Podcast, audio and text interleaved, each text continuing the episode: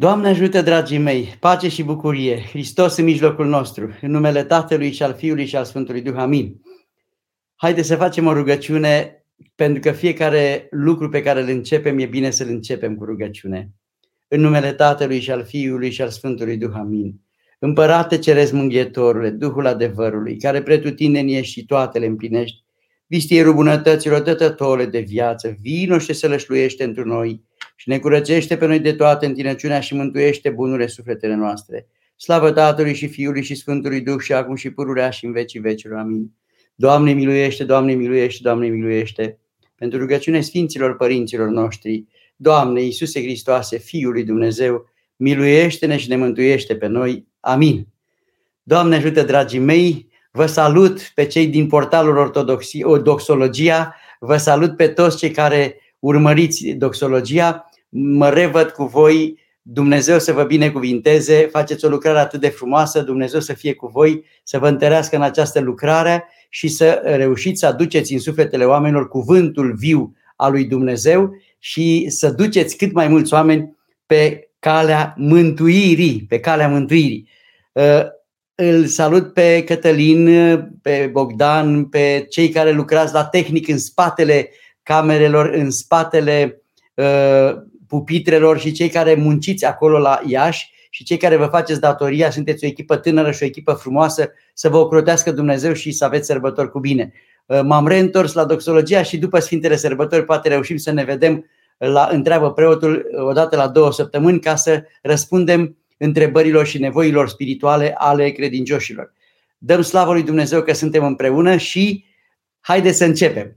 Vorbe, vă voi vorbi despre rolul bărbatului și rolul femeii în cuplu, care sunt rolurile soțului și ale soției în familie, pentru că e extrem de important să înțelegem câteva lucruri. Observăm cu tristețe faptul că la un moment dat, în societatea modernă, bazată pe, uh, știți foarte bine, pe acumulare, pe atenție către ceea ce este în exterior și pe, mai ales pe uh, prezentarea lumii către lume a ceea ce trăiește fiecare om în familia lui, uh, aceste lucruri fiind de altfel non-valori pentru trăitorul credinței ortodoxe, așadar credinciosul ortodox practicant sau credinciosul ortodox doritor de mântuire se întâlnește cu o realitate pe care o întâlnesc și eu ca duhovnic la scaunul spovedanii. Și anume, bărbatul nu mai este bărbat, ci intră într-un alint și uh, se efeminează dintr-un, dintr-un alint și la un moment dat femeia uh, preia controlul și devine bărbat, adică înăsprește inima ei și fiind într-un control uh, permanent și într-o uh, permanentă stare de alertă, se defeminizează și devine mai dură sau mai răutăcioasă sau poartă cu ea un, un, un, o stare nepotrivită. Așadar, pentru faptul că uneori se inversează rolurile, am ales să vorbesc despre asta și să vorbesc despre rolul autentic al bărbatului, uh, rol pe care îl găsim în Sfânta Scriptură și rolul femeii pe care îl găsim la fel în Sfânta Scriptură și în Sfinții Părinți. Bine ar fi ca bărbatul să fie și să rămână bărbat și femeia să fie și să rămână femeie. Mai întâi trebuie să uh, lămurim un lucru. În Biblie, în Sfânta Scriptură la Geneză, spune clar că Dumnezeu a făcut pe om bărbat și femeie. Da? Capitolul 1, versetul 27. Bărbat și femeie, așadar suntem egali și complementari, extrem de diferiți ca și constituție fizică, ca și constituție spirituală, avem fiecare uh, note distincte și trăsături distincte. Suntem diferiți și complementari, însă este foarte important să afirmăm încă o dată că Biserica Ortodoxă afirmă egalitatea între bărbat și femeie, deși aparent, uh, citind în uh, Sfintele Epistole ale Sfinților Apostolilor, mai ales al Sfântului Apostol Pavel, uh, când scrie acolo că bărbatul este cap soției, vom lămuri imediat ce înseamnă aceasta cap soției sale, pentru că acest verset este deosebit de important să-l înțelegem exact în felul în care a fost spus de Apostolul Pavel.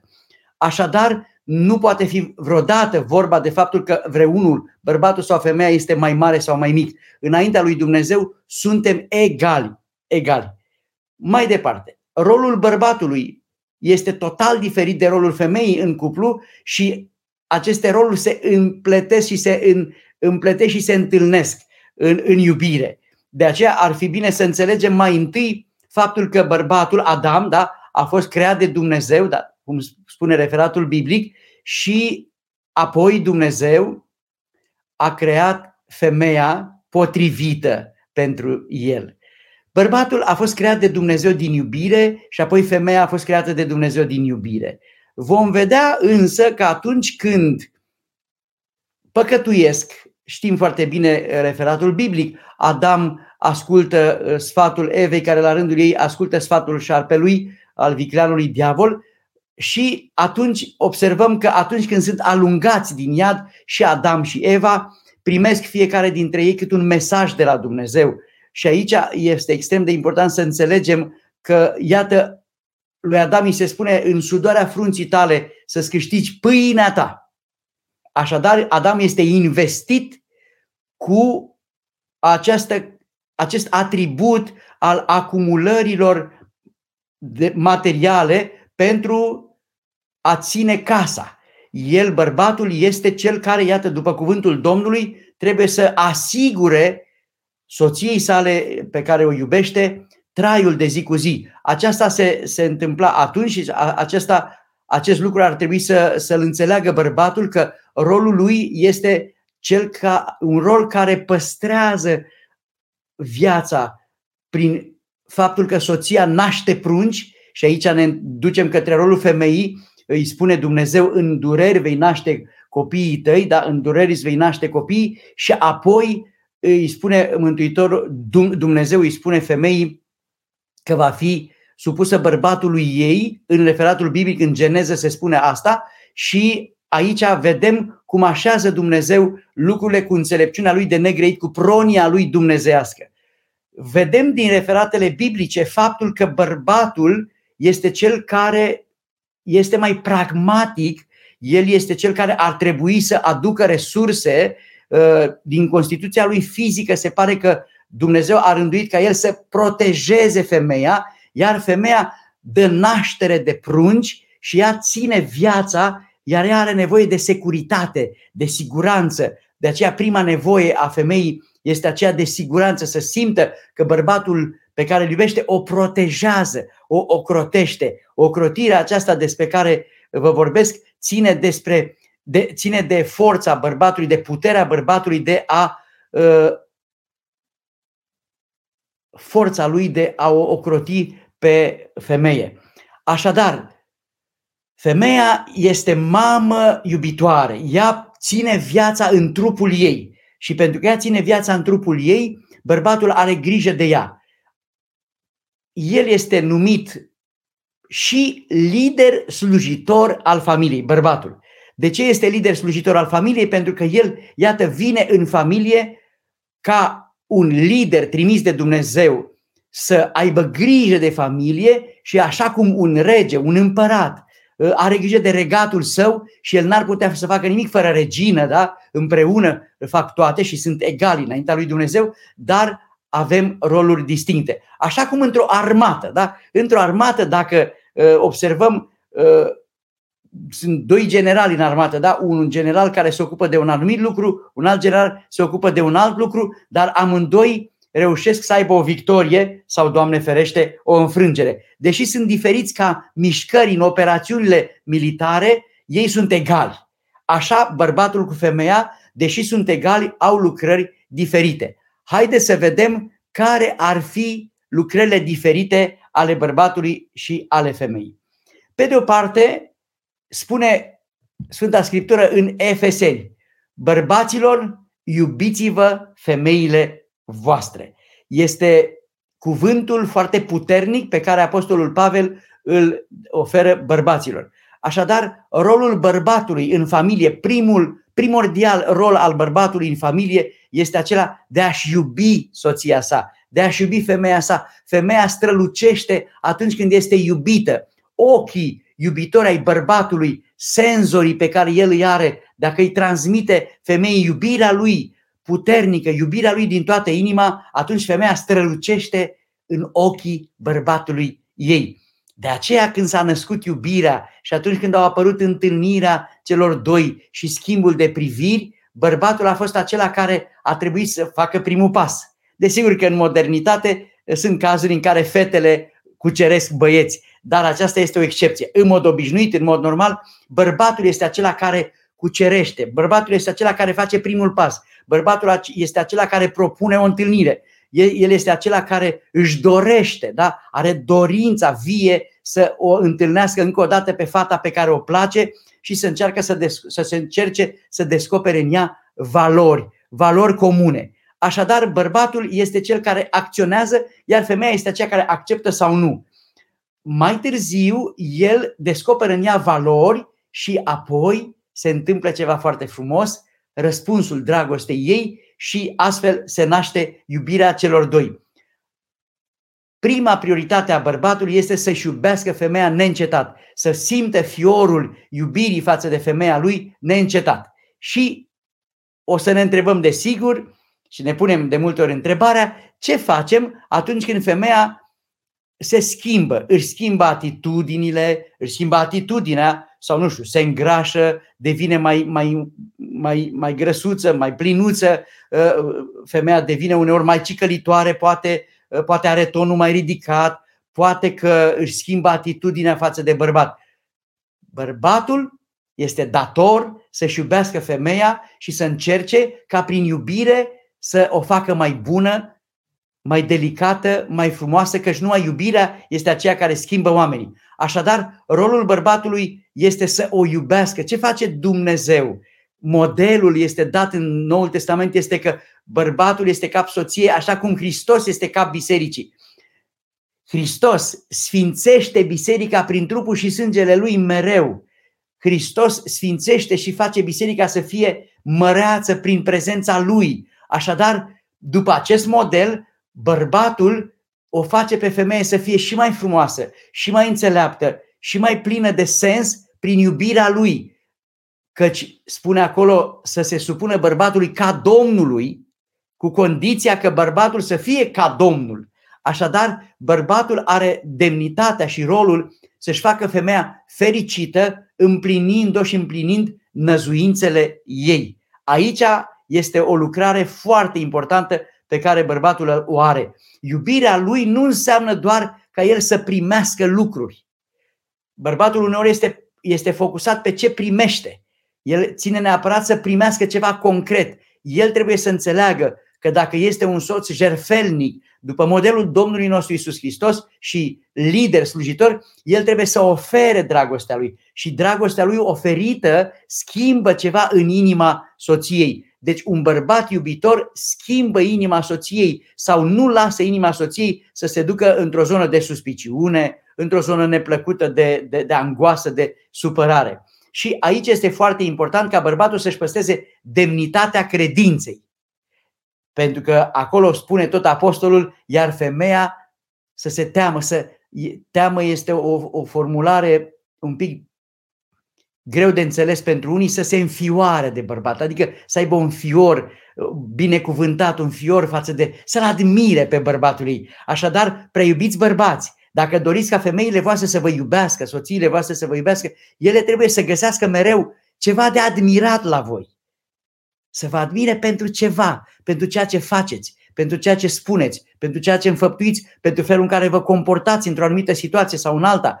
Așadar, rolul bărbatului este acela de a fi iubitor, de a-și iubi soția, de a o ocroti și de a o proteja, de a aduce, de a aduce siguranță în cuplu, în, în relația de, de, de cuplu. El trebuie să fie cel care rezolvă lucruri. Bărbatul trebuie să vină cu planuri. El are planuri concrete. Vine, uite, iubita mea, mă gândesc să ce bine ar fi să facem următorul lucru. Uite, să mai schimbăm aici în casă câte ceva, să facem câte ceva, să, să aducem uh, beneficii, creștere în calitatea vieții. El vine cu planuri, el, el proiectează lucruri ca un arhitect. Uite la ce mă gândesc. Și vine cu aceste planuri în fața soției. În ce? În platforma asta a dialogului. Și soția spune nu. Sau ne mai gândim, sau vedem. Așadar, el intră și el în ascultare ca și soția în dialog. Aici ar trebui să înțelegem că pragmatismul acesta al planului cu care vine bărbatul trebuie așezat la picioarele soției. Și soția în dialog găsește împreună cu soțul cea mai bună soluție. Pentru că dacă el spune, uite, vreau să mergem în concediu la mare și ea spune, dar eu vreau să mergem în concediu la munte. Uite, am un gând să mergem la munte, este frumos și ea spune, dar eu vreau la mare. În momentul acela, în momentul în care sunt diferențe de opinie, în momentul acela, dragii mei, pentru că lucrurile se întâmplă să fie așa, apar argumentele. Haideți să aducem argumente. Ce beneficii avem dacă mergem la mare, ce beneficii avem dacă mergem la munte, ne sfătuim și luăm decizia cea mai bună și unul din cei doi cedează în favoarea celuilalt. Așadar, rolul bărbatului primordial este acela de a iubi și a încălzi uh, inima soției prin iubire, de a veni cu planuri, de a rezolva lucruri, de a, de a asigura stabilitatea emoțională a soției sale, de a asigura securitatea, ă, siguranța copilului, a mamei și de a asigura un cadru de iubire ă, în familie, pentru că Sfântul Ioan Gură de Aur spune așa de frumos că ă, bărba, Dumnezeu a rezervat bărbatului cele din afara casei și femeii cele dinăuntru casei. Deci bărbatul este un fel de ministru de externe, așa, el se ocupă cu cei în afară, de altfel el fiind și pragmatic, ați observat că bărbații au mereu între temele lor de discuție uh, vorbesc despre terenuri, despre mașini, despre uh, case, despre posesiuni, despre bani, despre lucruri concrete care țin de materie, iar femeile, pentru că iubesc, ele au subiecte mai spirituale în discuțiile lor. Iubirea uh, este aceea care încălzește inima femeii și acum ne mutăm la rolul femeii și vedem că Dumnezeu a înzestrat-o pe femeie cu capacitatea de a fi mamă. E un mare dar, e un dar uriaș să fii mamă. Și atunci Dumnezeu, pentru că a înzestrat-o pe femeie cu această capacitate de a fi mamă, a oferit, iată, și măicuții sfinte, Maicii Domnului Maria, marea cinste de a-L găzdui în trupușorul ei curat, pe Fiul lui Dumnezeu, născut din veac de Tatăl înainte de veci și de a o face pe Maria, Maica Dumnezeului celui viu. Așadar, femeia, prin Maria, se înalță. Modelul suprem al femeii este Maria, Maica Domnului, care ea a devenit Maica lui Dumnezeu prin afirmație. Femeia a afirmat, ca Domnul a afirmat, fie mie după cuvântul tău. Acest fie mie, acest fie mie a schimbat istoria lumii. Așadar, femeia poartă în pântece viață. Ea are ca prim rol al vieții ei să fie mamă și pentru ca să fie mamă bună, ea trebuie să fie fericită. Și fericirea vine din relația frumoasă cu bărbatul ei. Relația vie cu bărbatul o face să fie fericită și împlinită pentru că ea, când intră în rolul de mamă, intră într-un rol foarte greu din punct de vedere fizic și din punct de vedere emoțional. Spiritual e mai bine, pentru că structura ei spirituală o ajută foarte mult. Dar are dureri, are suferințe, are boli, o, o, o doare, îi e greu și atunci bărbatul e bine să fie lângă ea, să fie alături de ea, pentru că dacă structura lui fizică este mai puternică, atunci el trebuie să o ocrotească pe soție.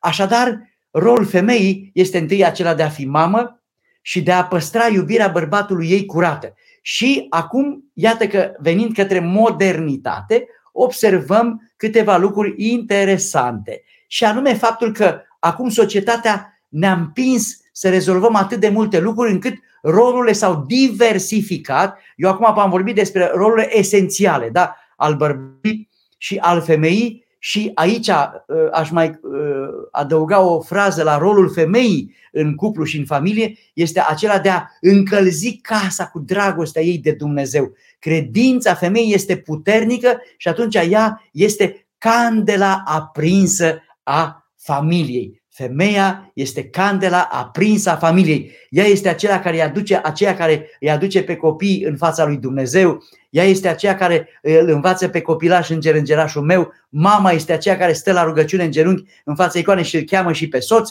Și astfel ea păstrează credința vie.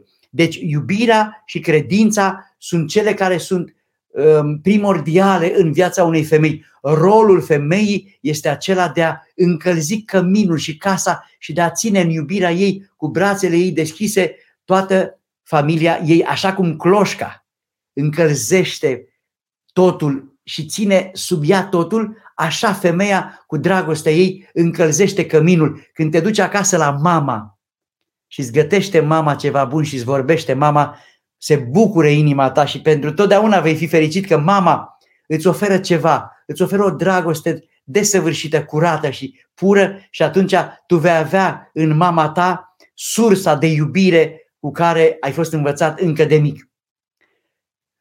Rolul femeii este să iubească și să păstreze iubirea în familie, să aducă și să păstreze credința în familie, să încălzească familia cu credința ei, să fie candelă aprinsă a familiei. Și pentru ca să înțelegem mai bine rolul femeii și rolul bărbatului în familie, eu am scris și am și uh, lansat de curând o carte. Această carte se numește Cartea Familiei. O și găsiți uh, în link în, în această postare, în acest live.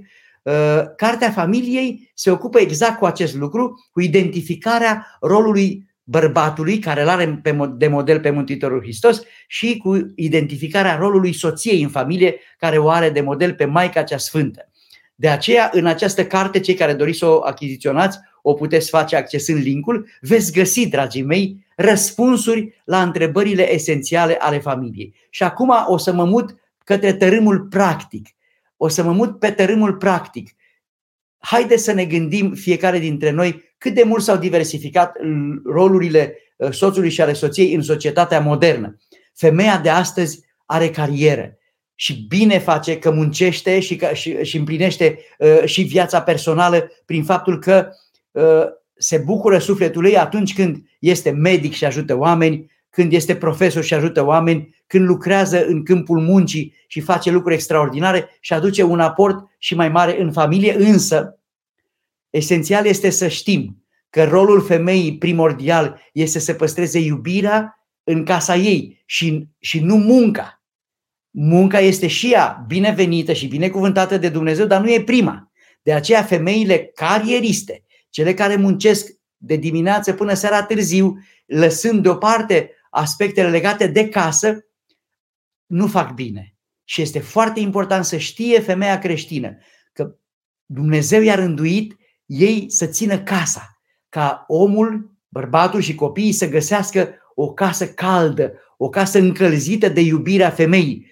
Nu spunem prin asta că femeia n-ar trebui să aibă serviciu, Doamne ferește. E bine să facă ceea ce simte că poate să facă, dar să nu ignore rolul ei de mamă, pentru că dacă pe copilul tău, prea iubită mamă, ți-l crește bona, ți le ducă bona, ți le ducă diriginta și ți le ducă colegii de școală, te vei trezi mai târziu cu copilul mare că nu te va respecta și că te va ignora în alegerile pe care le va face. O mamă bună are un dialog permanent cu copilul și se ocupă de copil îndeaproape.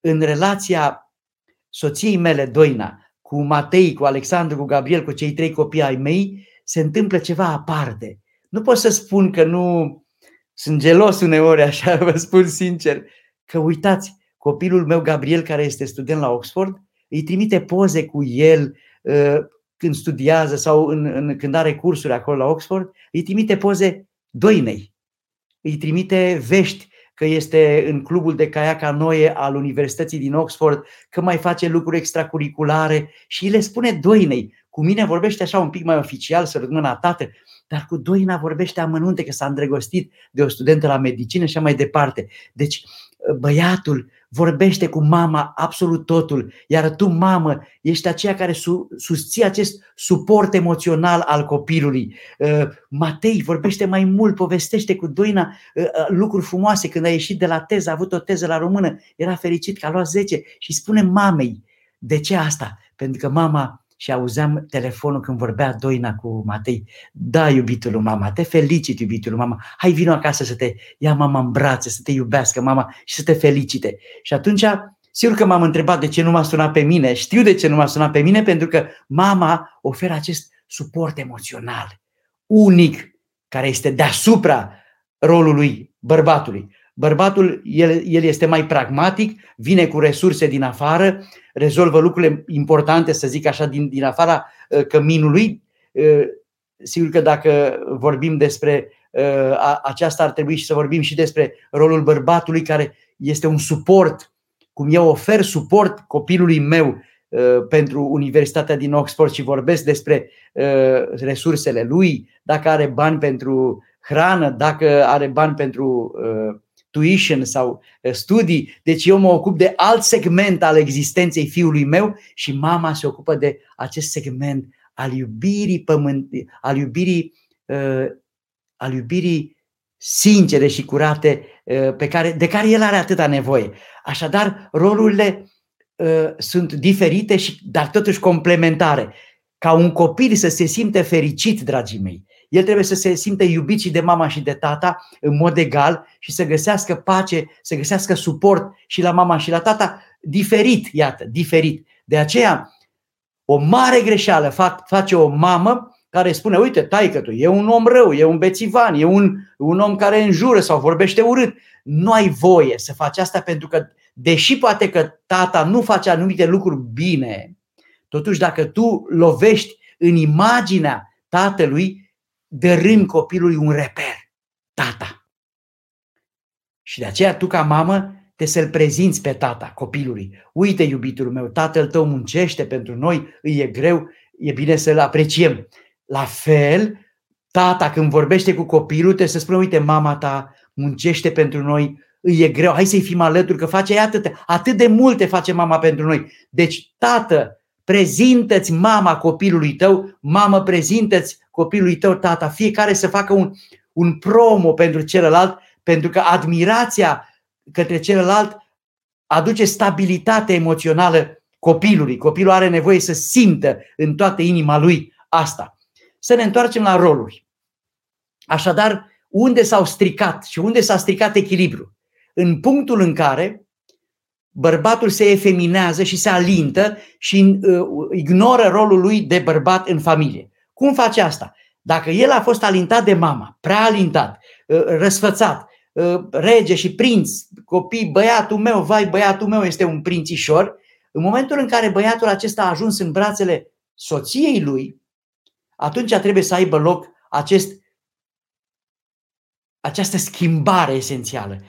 Scrisă în Sfânta Scriptură, va lăsa omul pe tatăl său și pe mama sa și se va uni cu femeia sa și vor fi amândoi un trup. Adică în momentul în care te-ai îndrăgostit, drag tânăr, te duci la mama ta și spui, mamă, m-am îndrăgostit, te iubesc și te respect, dar acum voi fi în brațele unei alte femei. Da, mamă, dar nu vezi că, uite, nu e în regulă, uite ce face, uite, poate că mama ta, care te iubește foarte mult, ea are un senzor acolo și identifică în, în, în viața uh, prietenei tale niște lucruri și ea le vede, tu nu le vezi, că ești îndrăgostit. De aceea e important să înțelegi că atunci când iei decizia să te căsătorești cu soția ta, mama ta trebuie așezată cu mult respect pe locul 2 după soția ta. Ca să rămâi în ochii soției tale un bărbat demn, un bărbat care o iubește întâi pe ea, pentru că după cuvântul Scripturii, femeia trebuie să-și iubească, bărbatul trebuie să-și iubească femeia sa. Asta nu înseamnă că o iubești mai puțin pe mama, dar respect cuvântul Scripturii care spune va lăsa omul pe tatăl său și pe mama sa și se va uni cu femeia sa. Și mama ta va simți asta și o mamă bună îți va spune da mamă, urmează soția, mergi după soția ta și eu te iubesc și mă rog pentru tine mai departe. Asta este relația ideală. Dar nu se întâmplă de multe ori așa. De multe ori mama se supără că tu îi dai prea mult timp fetei Uh, noi cu care încep să vorbești și de care te-ai îndrăgostit și apare conflictul soacră-noră. Uh, conflictul soacră-noră apare din cauza faptului că două femei uh, iubesc același bărbat. E firesc să fie așa. Dar cum se poate rezolva problema asta? Numai bărbatul poate să rezolve problema asta. Spunându-i mamei că e bine să așeze lucrurile separat. Iubirea pentru mine, mamă, e foarte mare, îți mulțumesc pentru iubirea asta, dar vreau să știi că soția mea și uh, iubita mea vrea să simtă că ea este prima în inima mea și permitem, prea iubite mamă, să-i arăt asta soției mele. Pentru că prea multe uh, soacre uneori sunt supărate doar pentru faptul că băiatul își iubește cum e firesc soția. aici apare o disfuncție. Și rolul soției, aici intervine rolul soției, este acela ca ea să-l cucerească pe bărbatul ei, ca inima bărbatului să fie numai la ea. Și aici ea are, desigur, ă, foarte multe metode pentru a ține inima aprinsă și dragostea și căldura inimii bărbatului aprinsă. Aici se pot, face, uh, foarte, se pot da foarte multe sfaturi legate de surprize pe care ni le facem unii altora și de întărirea pe care o simte unul uh, prin celălalt. Adică, dacă soția ta vine de la muncă obosită, ea trebuie să simtă brațele tale iubitoare și căldura pieptului tău iubitor. Așează-o pe pieptul tău și spune, draga mea, sunt alături de tine, sunt cu tine. Spunem cum te-ai simțit astăzi la serviciu. Deci rolul bărbatului este să-i asigure femeii această securitate emoțională, această siguranță. Uite, eu sunt aici cu tine. La fel și soția trebuie să-i ofere bărbatului ei acea stare, acea căldură sufletească de care are atâta nevoie uh, și bărbatul ca și femeia pentru că am vorbit deja jumătate de oră, cred că ați înțeles fiecare care este rolul fiecăruia dintre noi. Ar fi bine ca bărbatul să fie bărbat, să fie pragmatic, să fie, să fie serios, să fie iubitor și să fie dornic de sfințenie. Pentru că atunci când femeia, la un moment dat, îmi aduc aminte, bunica mea ridica tonul și se supăra, se enerva că a supărat o vecină și, și spunea bunicul, femeie, nu uita că Dumnezeu e de față hai să fim în rugăciune, stai, oprește-te, oprește uh, revărsarea de nervozitate, oprește-te puțin, nu e regulă. Adică avea o demnitate a omului virtuos și credincios, care era ascultat de femeie. De aceea să nu cazi în ochii femeii tale, pentru că femeia ta nu te va mai asculta niciodată. Când vei cădea? Când cazi din virtute. Dacă rămâi virtuos în virtute și în virtute, femeia te va admira. Îl puteți lăsa întrebările dumneavoastră în câmpul de comentarii al transmisiunii și pe Facebook și pe YouTube. Lăsând întrebările voastre, eu vă voi răspunde la întrebări și voi încerca să vă ajut. Așadar, rolul bărbatului este acela de a fi pragmatic, este rolul acela de a fi virtuos și credincios, de a-și iubi soția care va străluci în ochii lui, iar rolul femeii este acela de a fi candela aprinsă a familiei prin credință și iubire, de a fi mamă iubitoare, dar și soție jerfelnică. Așadar, fiecare ne jerfim pe acest câmp de bătălie care este viața de familie. Este uneori ca un câmp de bătălie, căci trebuie să o recunoaștem și să o spunem deschis, doamnele fac foarte mult în casă muncesc foarte mult, merg și la serviciu, muncesc, au grijă și de copii, au grijă și de curățenia casei și uneori muncesc mai mult decât este capacitatea lor fizică să o facă. Aici apare și o ispită a femeii și anume ispita femeii și rolul ei este acesta de a fi iubitoare și de a rămâne caldă, dar dacă ea vrea să preia din rolul bărbatului și intră în control și vrea să facă ea totul, se defeminizează, se răcește inima ei și răcindu-se inima ei, nu mai este caldă și iubitoare. De aceea, prea iubite, Doamne, am un sfat pentru voi, pentru că faceți atât de multe lucruri.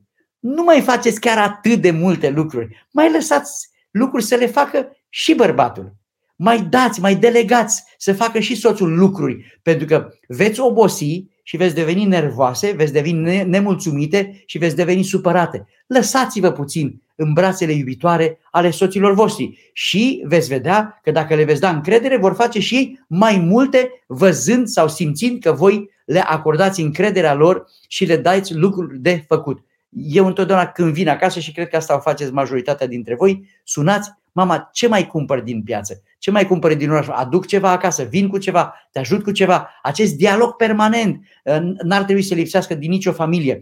Dialogul acesta dens între soț și soție ă, generează un, un, o combinație perfectă de roluri. Fiecare preia cât un pic din rolul celuilalt. Vii și tu acasă, te joci cu copilul, prea iubite tată, că tu uh, nu ești așa din, um, un material prețios, ca să nu te joci cu copilul, să nu ștergi copilul la funduleț, să nu schimbi pampersul copilului, să nu faci treaba aceasta, să nu dai cu, cu cremă copilul la, la funduleț, să faci lucrurile astea. Chiar dacă ești bărbat, adică fă și tu lucrurile astea și femeia va vedea lucrurile astea și te va admira. Dacă vrei să cucerești leoaica prea iubite bărbat, cucerește-i pui. Da? Fii atent la copil, generează starea aceea de, de, de, de joacă, de bucurie, uh, să fii zglobiu, să fii vesel, să fii uh, plin de idei frumoase, spui o glumă, generezi stări de bine în familie și astfel femeia ta te va admira. Dacă dorești să fii împreună cu soția ta, nu faci asta numai acolo în patul conjugal, încă de devreme te vei purta frumos, vei fi generos uh, și astfel viața ta va fi frumoasă. Asta depinde de felul în care înțelegi tu să-ți iubești femeia jerfindu-te pentru ea. Ăsta este rolul bărbatului adevărat. Iar femeia adevărată este aceea care are inima plină de iubire toată viața ei și nu lasă grijile să o distrugă. Nu lăsați grijile să vă omoare mintea. Mai lăsați-le puțin, opriți-vă puțin și stați în brațele soților voștri și de acolo să vă luați resurse, nu din altă parte. Haideți să vedem uh, întrebările. Mihaela întreabă, cum să facem să nu avem un sentiment de superioritate față de partenerul nostru? Ei, aici ai, ai, ai, ai abordat un, un uh, subiect foarte frumos, Mihaela, îți mulțumesc pentru întrebare. Vedeți voi, fiecare dintre noi avem o anumită pregătire profesională, avem o anumită capacitate mentală, unul e un pic mai deștept decât celălalt, altul este mai descurcăreț, altul se descurcă în alte lucruri și face alte lucruri. În, în momentul în care faci multe lucruri, nu știu, lucrezi la o bancă, ai un salariu mai mare, soțul tău este poate doar instalator și are un salariu mai mic și poate că nu are pregătirea ta profesională, ai putea să ai sentimente de superioritate, că tu faci lucruri, ești admirată la serviciu, ești promovată, da? Și atunci simți că soțul tău nu se ridică parcă la nivelul la ceea ce faci tu și ai sentimente de superioritate. În momentul acela ar trebui să înțelegi că atunci când ai făcut alegerea, ai făcut-o pentru toată viața și ar trebui ca pacea sufletului tău să fie mai importantă decât gândurile astea de superioritate și să identifici, Mihaela, în sufletul soțului tău trei virtuți. Poate că nu are pregătirea ta profesională, dar are o inimă caldă. Poate că nu reușește să câștige cât câștigi tu. Sunt familii în care soția câștigă mai mult decât soțul. Nu e asta o problemă. Dar este important ca soția care vine, sigur, cu acest bagaj de, de cunoaștere, de, de superioritate, de calități extraordinare, să vină și să identifice în soțul ei calități. Identifică niște virtuți. Cu ce vine el în, în cuplu? Și atunci, identificând acele virtuți, te vei sprijini pe ele și vei spune, Doamne, uite, poate că eu n-am virtutea aceasta. Soțul meu știe să mă asculte, soțul meu are mai multă răbdare decât mine, ce frumos! Soțul meu uh, reușește să facă anumite lucruri. Identifică virtuți în soțul tău și vei înțelege că nu e nimeni perfect pe lumea asta și uh, sentimentul ăsta de superioritate se va estompa.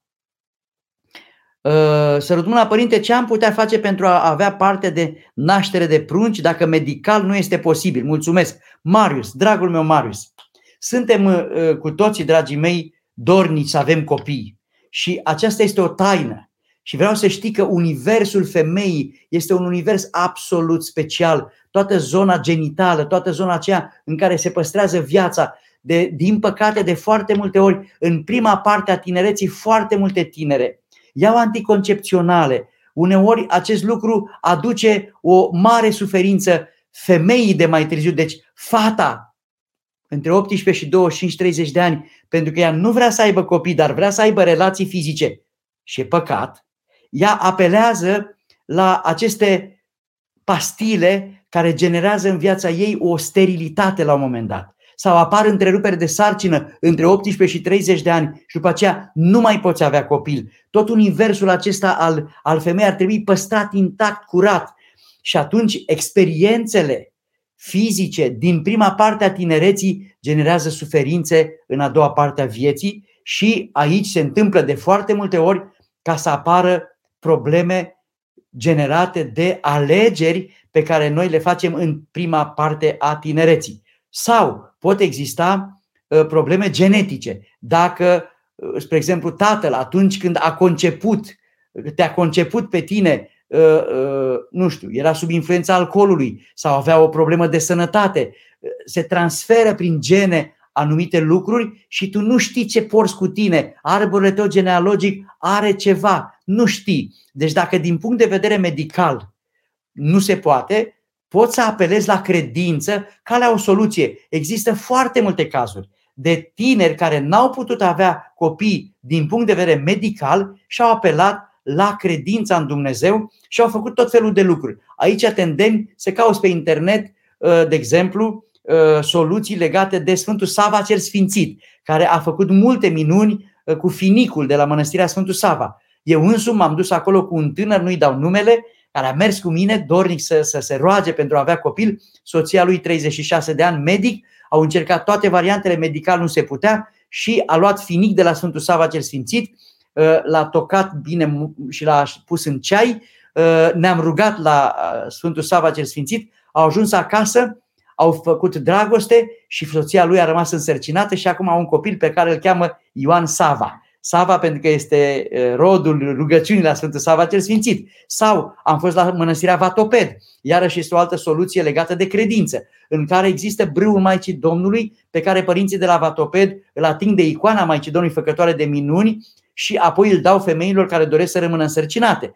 Și uh, am acum o doamnă nu dau numele și vine la mine la biserică, este în luna șasea, nu putea să aibă copii, are aproape 40 de ani și i-am dat, are cordeluța aceea împrejurul uh, uh, trupușorului ei legat, strâns, a rugat mai Domnului cu credință. Când a venit Maica Domnului Paramitia la biserica noastră în luna martie, a plâns la icoana Maicii Domnului Paramitia, cu toată inima ei am dat uh, aceasta de la Vatoped și acum este însărcinată și are burtica mare și abia așteaptă să nască. Deci se fac și minuni Uh, sunt convins că sunt mii de mărturii de mame care sigur că nu puteau să aibă copii și au făcut copii ulterior. Așadar, este, este esențial să apelăm și la credința în Dumnezeu ca Dumnezeu să facă o minune. Dacă totuși nu se petrece o minune, ce facem?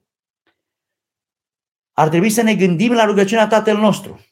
Deci noi facem maximul nostru, facem tot ce ține de noi, medical facem tot ce ține de noi, din punct de, al, din punct de vedere al credinței ne rugăm mult insistăm la Dumnezeu, dar spunem la rugăciunea Tatăl nostru, facă-se voia ta. Doamne, să fie după voia ta cea sfântă. Și dacă tu nu ai copii și spui acolo, facă-se voia ta, înseamnă, Doamne, să se facă voia ta, încerci să înfiezi un copil, să ajuți mame cu copii mulți, să te implici într-o acțiune filantropică legată de copii și în felul acesta să mulțumești lui Dumnezeu pentru darul sfânt al vieții și să te faci util familiei și societății într-un alt mod. Dar nu focusa toate, toate energiile în asta, să apară angoasa, să apară tristețea, să apară supărarea, să apară depresia că nu ai copii. Să se facă voia lui Dumnezeu. Doamne, eu fac maximul meu. Mai mult decât atât, facă-se voia ta, Doamne. Și în momentul acela vei simți o pace. Mai departe, dacă copilul nu este de 10 la școală, dar ca părinte știi că poate mai mult, ca să-i spui și să-l motivezi să îți dea, să-și dea interesul pentru la școală mai mult. În clasa 5-a o fetiță de 11 ani. Deci, da, tu ești o mamă care vezi că pruncul ta poate mai mult. Aici trebuie să spun că motivația cea mai bună este dată de următorul lucru. Spune fetiței tale de 11 ani, uh, din clasa 5 că în momentul ăsta competiția este atât de mare în lumea asta, că ea nu, nu va putea să ajungă un medic bun, pentru că toată lumea acum caută un medic bun, un profesor bun, un notar bun, un preot bun, un, uh, nu știu, un, un meseriaș bun la service, cauți un service bun. Când mănânci la un restaurant, cauți un restaurant cu un bucătar bun. Deci toată lumea caută acum valoare.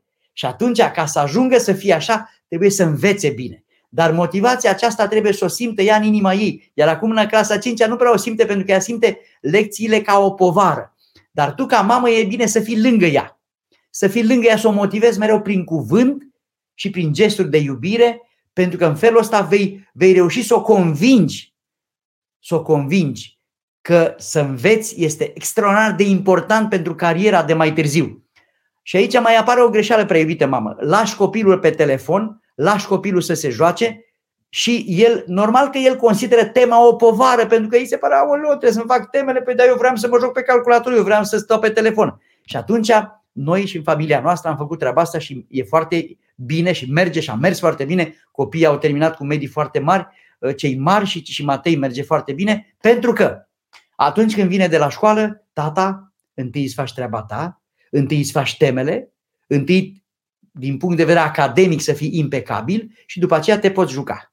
Deci nu-i mai da telefonul fetiței, nu-i mai da posibilitatea să se joace, decât ca relaxare după ce și-a făcut temele, după ce citește. Matei nu intra pe telefon sau pe, pe jocuri, că au niște jocuri pentru vârsta lor și Matei al meu are 13 ani, nu intra până nu citea 40 de pagini dintr-o carte și își făcea temele. Și a și citit foarte mult cu ocazia asta toate cărțile copilăriei pe care le, le știi și tu foarte bine. Deci așează lucrurile așa învață pentru că îți va fi de folos și uite, ulterior te și lasă să te joci dacă îți faci bine temele. Asta este motivația pe care poți să o dai și spunându-i că dacă vrei să ajungi cineva în viață să fii un om valoros, e bine să înveți bine pentru că în viitor va fi competiție mare. Părinte Daniel ne spune, părinte, ce facem în cazul familiilor în care femeia este magistrat, militar, medic, om de afaceri? Cine este cap de familie? Capul e Hristos. Indiferent dacă ești magistrat, dacă ești uh, general, dacă ești militar, dacă ești medic, om de afaceri, orice ai fi, dacă există dragoste, nu există mai mare și mai mic. Aici trebuie să înțelegem că puterea, puterea distruge iubirea. Deci nu vrei tu puterea, tu nu vrei puterea, tu nu vrei să o conduci pe soția ta. Nu se pune problema cine e cap de familie, pentru că există mereu dialog. Ați văzut în biserică vulturul acela bicefal cu două capete, da? Corpul e familia și fiecare dintre noi hotărâm împreună, venim în dialog. Deci orice meserie ar avea soția sau soțul, nu, nu despre conducere este vorba, ci despre slujire este vorba. Ne întrecem în a sluji pe celălalt. Și chiar, orice profesie ar avea, orice carieră avea cineva, ă, acasă ești soț și soție. Lași la ușă profesia, lași la ușă tot ce ține de, de superioritatea din profesie și acasă ești părinte, ești soț iubitor. De aceea nu cred că ar fi uh, o problemă dacă soția este magistrat. Să fie sănătoasă, te rogi pentru ea și acasă este doamna ta. Și ea se simte soția ta iubită. Mai departe, Petronela, dacă femeia a ales să stea doar în familie, în cazul meu cu cei cinci copii, ne, ne gândindu-mă la o posibilă pensie mai târziu, credeți că e greșit având propria noastră afacere? Petronela, ai făcut un lucru extraordinar, Petronela. Te binecuvintez, Petronela. Ai cinci copii ferice de tine, Petronela. Eu sunt și eu un copil dintr-o familie cu cinci copii. Sunt cel mai mare copil din cinci. Faptul că stai acasă și îți îngrijești copiii este extraordinar. Faci un lucru extraordinar pentru că tu ești de meserie mamă. Și nu e problemă cu pensia. Pentru că toți acești cinci copii vor ajunge cineva, pentru că au avut în copilăria lor de la tine, Petronela, un suport de mamă și vor, vor ajunge cineva în viață și ei te vor susține financiar când tu vei ajunge să fii bătrână. Uh, cu cei cinci copii vor fi pensia ta. Tu ai făcut cea mai bună investiție pe termen lung. Ai născut viață. Și așa cum spune la Scriptură, femeia se mântuiește prin naștere de prunci. Deci tu te și mântuiești prin naștere de prunci dacă ești o mamă jertfenică, o mamă credincioasă și aduci pe copii în fața lui Dumnezeu. Deci ai făcut cel mai bun lucru. Bărbatul tău vine cu resurse, iar tu ții casa caldă, îl primești cu dragostea ta, îi iubești pe copiii tăi și ce poate să fie mai frumos decât universul tău să fie casa ta luminată de copiii ăștia zglobiți și minunați și, și de atenția ta la toate aspectele vieții. Hai, copii, haideți la rugăciune, haideți să ne rugăm copii, mergem cu toții la rugăciune, haideți copii la biserică, mergem să ne spovedim copilași, mergem să ne împărtășim. Sunt convins, Petronela, că dacă urmărești doxologia, faci lucrurile astea și ești o mamă jerfelnică și iubitoare ai ales cel mai bine, Petronila. Să dai naștere la copii și vei avea bătrâneți fericite, te asigur de asta, draga tati. Deci nu-ți face griji de pensie, că pensia ți-o vor plăti copiii tăi. Vor veni cu drag la tine și vor aduce resurse. Și te felicit pentru dragostea pe care o ai pentru naștere de prunci.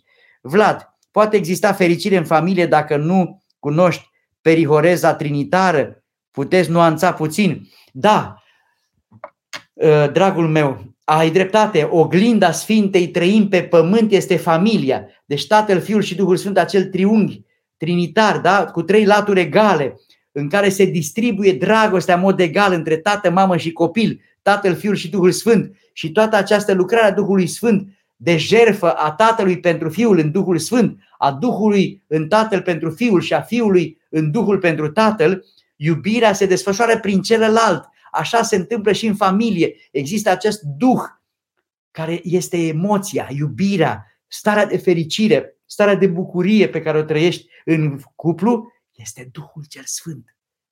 Mama generează viața.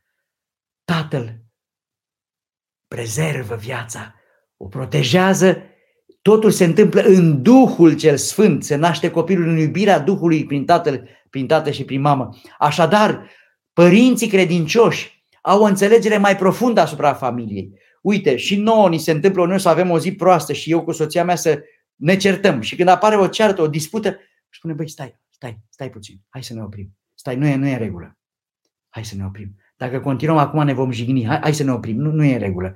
Deci ne gândim fiecare să nu-l, să nu lovim uh, în, în, în cuvânt pe celălalt, să nu-l afectăm pe celălalt, să, nu să, să nu se simtă celălalt uh, nefericit, neîmplinit. De aceea fiecare mod delicat trebuie să aibă grijă, așa cum tatăl își jerfește fiul în Duhul pentru o cauză nobilă, așa și noi ne jerfim unul pentru altul pentru cauza păstrării unității în familie. Poate că tu la un moment dat ai dreptate și trebuie să te jerfești să spui că n-ai dreptate ca să fie bine în familie. Jerfește-te. Nu să ai dreptate este cel mai important în familie, ci să fie familia unită. Și dacă ai dreptate și l-ai pierdut pe celălalt și ai pierdut pacea, ai ținut tu neapărat să ai dreptate, ce folos, tată? De aceea, păstrați-vă credința în Dumnezeu și prin credință veți ajunge să uh, cunoașteți mai bine tainele familiei. În cartea pe care eu uh, am uh, scos-o și am editat-o împreună cu editura Buxon, Cartea Familiei, aici veți găsi modele de sfinți soț și soție. În cartea aceasta veți găsi modelul sfinților Petru și Fevronia. Atunci când Fevronia mergea pe un vas pe Volga, pe râul Volga și a fost invitată de capitan să facă un act de infidelitate, să devină ea amanta capitanului. Capitanul era căsătorit și el avea soția pe vas și Sfânta avea și ea soțul, erau, mergeau pe, pe vas. Și atunci Sfânta îi spune, uite, fă ceva înainte să facem păcatul desfrânării, uite, fă ceva. Ce? Și spune, uite, ia o cană și pun-o pe partea dreaptă a corăbiei și du-o în apă și bea de acolo. A luat omul, că a zis Fevronia și era foarte frumoasă Fevronia, a luat și a băut și zice, acum mergem pe partea cealaltă a corabiei, a mers pe partea stângă, mergem pe partea dreaptă și bea și de pe partea cealaltă. A băut apă și zice, apa de pe partea asta și apa de pe cealaltă parte, ce aveau gust la fel?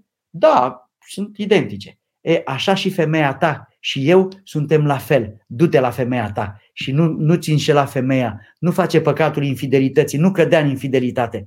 Deci, ideea este că atunci când ai credință, ai o rațiune, ai o motivație să fii curat, să fii un soț jerfenic, să fii o societate jerfenică și să nu cazi în păcate de care să-ți pare rău mai târziu și să-ți fie rușine mai târziu. Deci, iubirea intertrinitară să-ți fie model. Iubirea din familia sfinților, modele, sfinți, modele pe care îi avem ca faruri luminoase. Iubirea Fiului lui Dumnezeu Iisus Hristos pentru biserica sa. Toate acestea sunt modele care îți întăresc uh, moral sufletul tău. Hai să mergem mai departe. Uh, avem și alte câteva întrebări. Alte câteva întrebări importante. Ia să vedem. Ramona, părinte drag și bun, cum putem zi de zi să ne împlinim cu dragoste și cu răbdare Uh, rolurile multiple în familie, păstrând armonia și echilibru, chiar și atunci când simți că nu mai poți sau că nu mai ai energie pentru toate? Bună întrebare. Deci, facem foarte multe lucruri, Ramona. Muncim foarte mult. Și când nu mai poți, când ești la capătul puterilor, sună pe bărbatul tău. Spune-i soțului tău, nu mai pot, iubitul meu. Când ți-e greu, când ești obosit și eu vin acasă obosit, rup de oboseală, stau și spovedesc ore și ore și ajung acasă în patul conjugal și stau cu soția mea în brațe și acolo se, se odihnește sufletul meu și sufletul ei. Deci, când ajungi ca în viața de zi cu zi să muncești foarte mult, poate ai o carieră, poate ești directoare undeva, când îți e greu în viața de zi cu zi cu această multitudine de lucruri pe care le faci când nu mai poți, Soțul tău este paratrăznetul tuturor energiilor tale. Bărbatul trebuie să fie paratrăznetul energiilor negative ale femeii. Dragul meu, nu mai poți să nervoasă. Vino la tata iubita mea, vino încoace să te strâng în brațe. Și acolo îți găsești în brațele soțului tău. Acel acasă unic în brațele soțului tău. Ă, așa poți să te eliberezi de aceste oboseli care vin. Sunteți obosite, sunteți ostenite, preiubite mame, preiubite soții, pentru că faceți foarte multe lucruri. Vă apreciem pentru asta. Dar conectați-vă și luați-vă energie de la soții voștri. Nu stați departe de ei și nu-i judecați, pentru că dacă îi judecați foarte mult și îi, îi, îi, îi, le vorbiți urât pe ton ridicat și îndepărtați prin tonul vostru, prin niște exigențe foarte poate că perfecționismul vostru îi, îi face să, să, să, ei să se retragă de voi, atunci când aveți nevoie de ei, nu mai, ei nu mai au forța să vă susțină. De aceea păstrați-vă iubirea curată între voi. Mai departe, George. Cum să privesc situația în care în viața mea nu se întrevede nicio perspectivă a căsătoriei? Practic nu întâlnesc pe nimeni și nu reușesc având deja 25 de ani. George, 25 de ani, tată, nu 40 de ani. Stai liniștit că o să fie, o să vină timpul. Ideea este, dragul meu George, că societatea de altă dată avea lucrurile așezate un pic altfel. Exista posibilitatea să te întâlnești cu celălalt un pic mai ușor. Mai ales acum în pandemie, când distanțarea a devenit o realitate cu care a trebuit să ne obișnuim pentru ca să nu se, se transmită acest uh, virus, uh, gândindu-ne la faptul că suntem departe unii de alții, probabilitatea și posibilitatea să cunoști o fată este mai redusă. De aceea te îndemn, dragul meu George, să, să deschizi un pic orizonturile de a cunoaște. Uite, există în biserica ta parohială, poate la biserica la tine, un grup de tineri. Du-te la parohia la tine, poate deci la ea și acolo, întâlnești pe uh, un paroh minunat, un părinte care face acțiuni cu tinerii. Te duci acolo și faci acțiuni filantropice. Acolo cunoști fete care fac și ele acțiuni filantropice.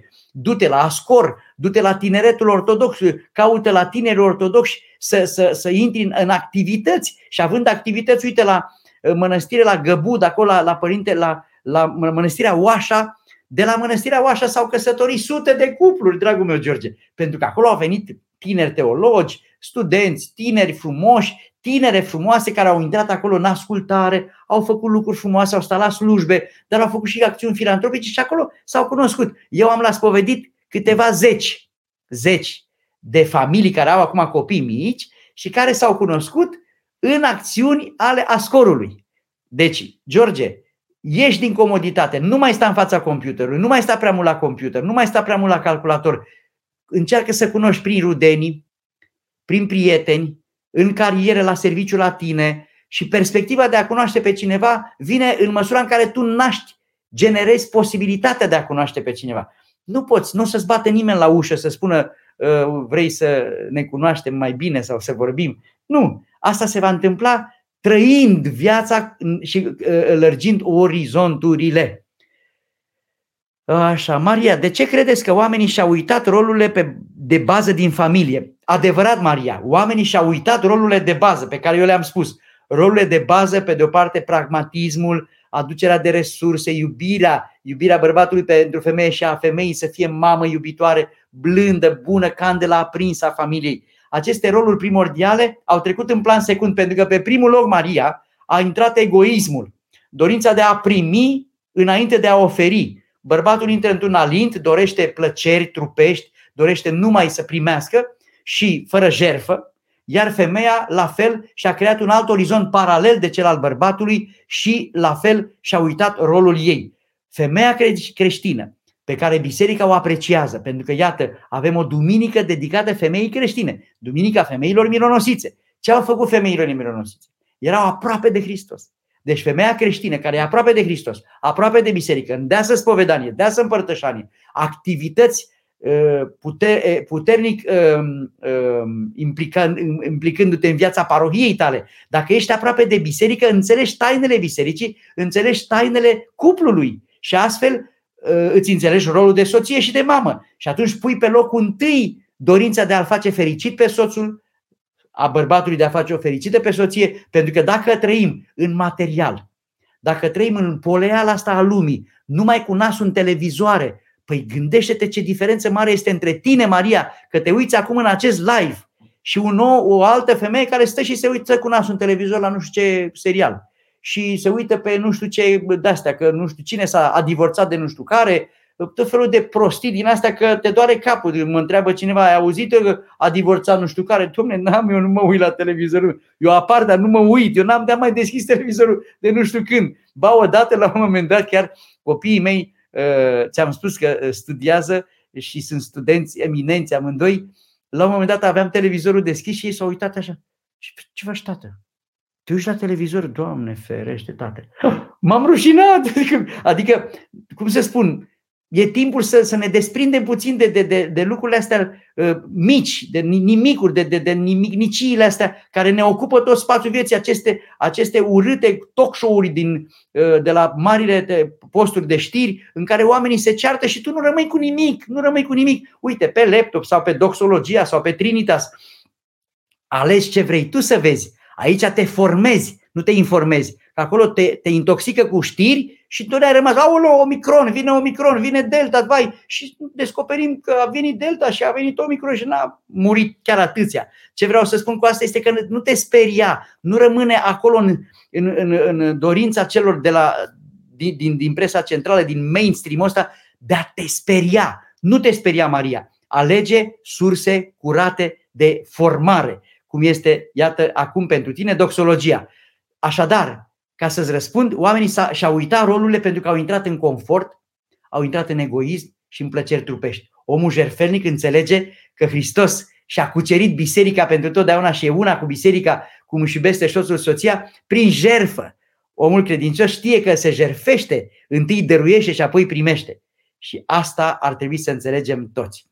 Mai departe, ne apropiem de final. Oh, avem o oră. Doamne, ce a trecut, ce a trecut timpul. Doamne, a trecut o oră. Mai stăm puțin. Uh, la un moment dat avem aici o întrebare. Uh, ce facem la un moment dat când soțul nu își ia în serios treburile gospodărești? Mama mea că am ținut un rol atât al ei cât și al tatălui meu, el fiind căzut în patima alcoolului.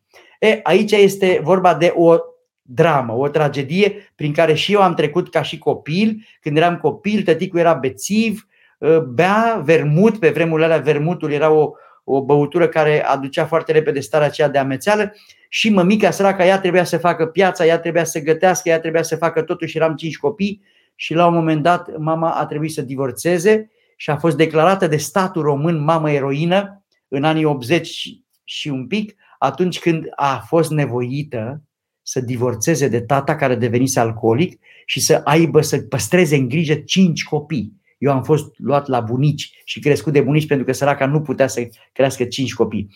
Așadar, dragul meu Marcu, îți răspund la întrebarea asta. Tu ca copil, ă, văzând-o pe mama că e greu, pentru că bărbatul care intră în patima alcoolului își pierde umanitatea, își pierde lumina din ochi, își pierde puterea de a fi și soț și tată pierde totul, pierde potență, pierde demnitate, pierde umanitate, pierde totul. Și atunci e o mare tragedie. Dacă se poate face ceva când el, încă, el la începutul acestei patimi, poate fi speriat puțin, poate fi uh, puțin uh, schimbat de către soția lui prin fermitatea cu care ea abordează subiectul ăsta și dorința ei ca el să se lase. Uh, să nu acceptați prea iubite soții ca bărbații voștri să bea exagerat. Nu e păcat să bei, e păcat să te îmbeți, dar dacă îl vezi că se îmbate și ea, se îmbate și mâine, se îmbate și poimine, atunci trebuie să fii foarte fermă și uh, în cartea mea, uh, în cartea familiei pe care o puteți comanda accesând linkul de mai sus, găsiți aici un capitol întreg despre patima asta a băuturii și cum putem rezolva această problemă. Există soluții pentru asta și soluții de credință și soluții practice pe care le ofer în această carte, Cartea Familiei. Dar pentru tine, dragul meu Marcu, vezi tu că ai simțit că mama ta a luat în serios totul și poate că preiei tu de la ea dorința asta de a, de a, de a te jerfi pentru familia ta și de a nu mai ajunge aici. Dacă tatăl tău a băut, tu să nu vrei niciodată să exagerezi cu asta ca să nu duci mai departe prin arborul genealogic patima tatălui tău. Este o patimă și o neputință și iată mama ta a fost minunată, responsabilă, o mamă eroină care a ținut familia pe, pe bra- în brațele ei și a reușit cu brațele ei puternice să, să vă ajute și să te ajute și pe tine să ajungi un om în viață. Uh, în momentul în care ți-ai rupt un picior, piciorul celălalt preia și o cârjă. Cum mergi, ca și cum mergi în cârje. Așa mama ta a preluat prin credință. Credința ei a ajutat-o să fie o mamă jerfelnică. Vă îndemn, prea mame și soții care aveți soții care au căzut în patima alcoolului să strigați puternic la Dumnezeu și să nu mai acceptați continuarea ca el să bea mai departe, pentru că ar trebui întâi să identificați care sunt cauzele pentru care el bea. El are niște cauze, întâi emoționale și apoi fiziologice. Ori moștenește genetic uh, un părinte care a, fă, a, a avut păcatul ăsta și se naște un triunghi al morții între ficat, creier și voință.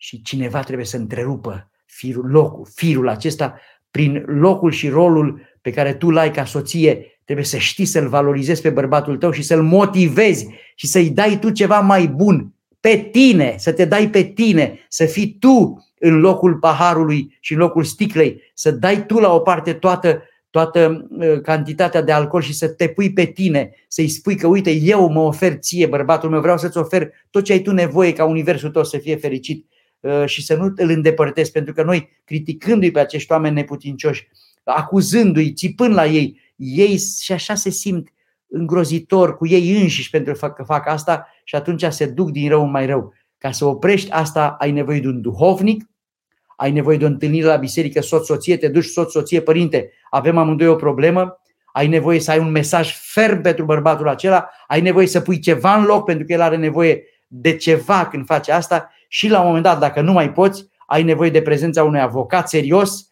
care să aibă o discuție serioasă cu el și să-i spună omule, dacă tu continui așa, femeia ta va apela la divorț pentru că nu mai poate să trăiască în felul acesta. Sfântul Sinod al Bisericii Ortodoxe Ruse a dat o listă cu șase motive pentru care femeia sau bărbatul are dreptul moral să divorțeze și printre aceasta este și acest păcat. Dacă bărbatul cade în această patimă și tu faci maximul tău, dar maximul tău, să încerci să-l salvezi cu toată inima ta ani de răbdare, am și o doamne care vin la mine și le spun, uite, mai stai, mai încearcă și dacă totuși nu vei putea să reușești asta, apelează la uh, zona juridică și încearcă să-ți rezolvi problema, să, să, să salvezi copiii și viața ta. Când viața ta este pusă în pericol, pentru că de foarte multe ori și în casa mea, tăticul meu ne bătea și pe mine și pe mămica, eram copii mici, eram îngroziți de frică, trăiam o frică îngrozitoare și totuși divorțul a fost soluția, pentru că n-am mai putut să trăim